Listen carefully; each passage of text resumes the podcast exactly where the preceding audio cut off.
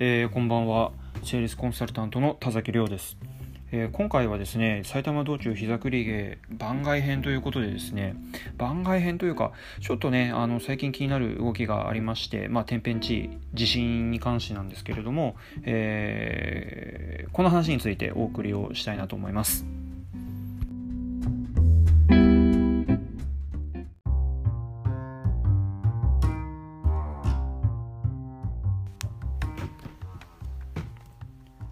まあ、まあいきなり番外編っていうことであの地震えどうしたの？っていうふうに 思われた方たくさんいらっしゃると思うんですけれども。えー、っとですね。まあ今、えー、2020年の6月27日ですけれども、えー、6月のですねえー、と6月のすみません。今6月の27日の深夜ですね、えー、12時超えたところなんですけれども、えーと、その、えー、前々日ですね6月の25日の時点で千葉県旭市において、えー、震度5弱を観測する地震が、えー、発生いたしました。でその、まあ、翌日6月の26日あ25日だったかな？あの浅間山ですね。浅間山で、え火山性の地震っていうのがたびたび報告されているっていうのを受けて噴火警戒レベル2に引き上げましたね気象庁が。っていう動きにちょっと連動して、まあ、あの何もなければいいんですけれども、まあ、これを聞いてあの、まあ、なんだろう煽るわけでももちろんないんですけれどもないに越したことはないんですけれども、まあ、一応はアナウンスを、えー、しようかなと思って今回今録音をしております。えー、で私が住んでるところもちろん、まあ、あのお聞きの方ご存知だと思いますけど埼玉県です。で、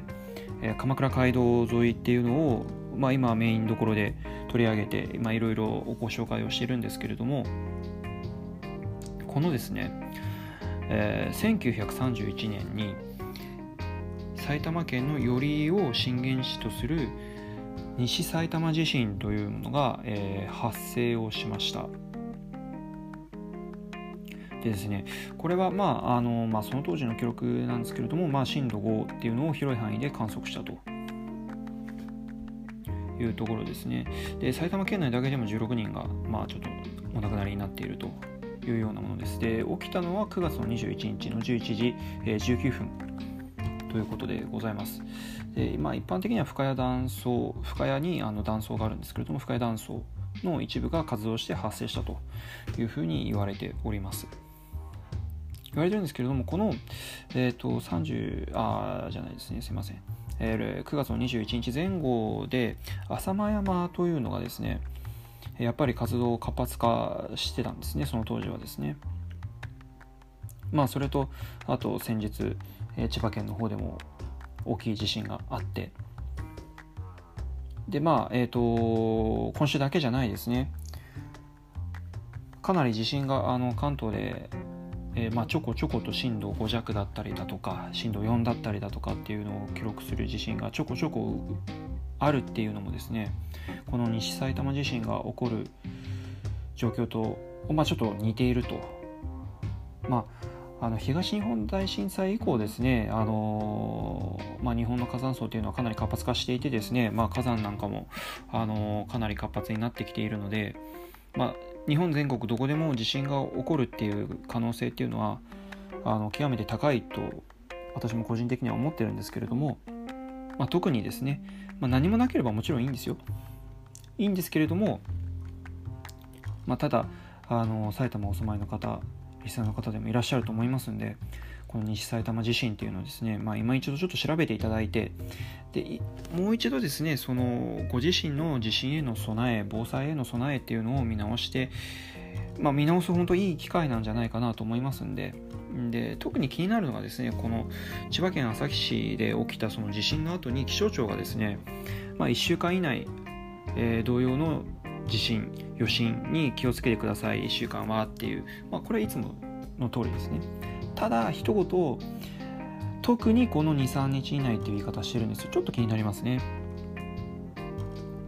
なのでですねこの土日、えー、皆さんちょっとお気をつけいただければなと思いますんで。で特にそのライフライン止まった時どうするかですよね。まああのこの辺りもですね、まあ、埼玉県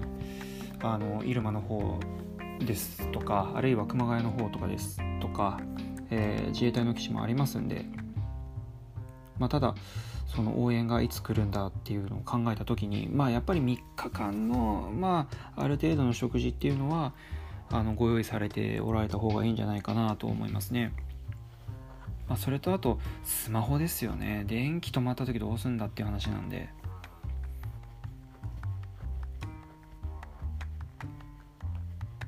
まあ、この辺りの備えですね、まあ、あの買い占めたりとかっていう必要は、まあ、今の日本においてはないというかですね、まあ、それはしなくていいんじゃないかな、そんなにあの1週間、2週間も溜め込むような、それこそコロナの時のようなですね、買いだめみたいなことは、まあ、しなくてもいいんじゃないかなと思いますので、まあ、ただ警戒はしておきましょうということでですね。あんまりまあ遠出とかされない方がまあいいんじゃないかなとは思いますね。はい、やっぱこういう地震の時って大きい地震が起きた場合はですねやはりあの道路っていうのは寸断される可能性っていうのももちろんありますし、えーと、東日本大震災の時かな。あの液状化した地域もありましたよね。あの地盤がある程度その、まあ、弱いところって言ったらいいんですかねっていうところは、まあ、そのもう本当に私たちが立っているこの地面が、あの、変化をしていくっていうことですよね。なのでそこはあの気をつけていただいてと思います。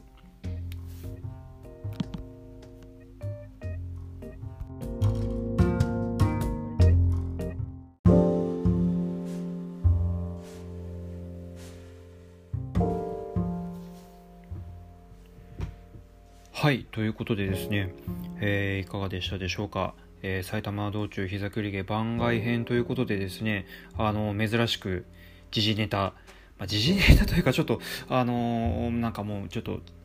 近未来の未来予測みたいなことをおっしゃいましたけれどもですね、まあ、な何せ、あのー、ご自身の、まあ、お命と、えー、周りの大切な方々のお命とをあの本当に大切になさってください。えー、まあかといってパニクる必要は何もございませんのでですねあの落ち着いて対処されればいいかなと思います。あのまあ、昔と違ってですね、まあ、家もまあある程度耐震性あったりだとかああるかと思いますんで、まあ、ただその備えだけはしておくと非常食の備えだったりですとかあるいは避難経路の確認ですとかそういったものですね。あの、まあ、自治体なんかも呼びかけてますけれどもハザードマップを見直してみるだとかっていうのをあの今一度、えー、やられる、まあ、いい機会っていうかですねいいきっかけになればなと思いますんではい。あのとにかく何事もないことを祈ってですねまた次回埼玉道中膝くり毛、えー、お送りできればなと思います、えー、それではセールスコンサルタントの田崎亮でした。それではまた。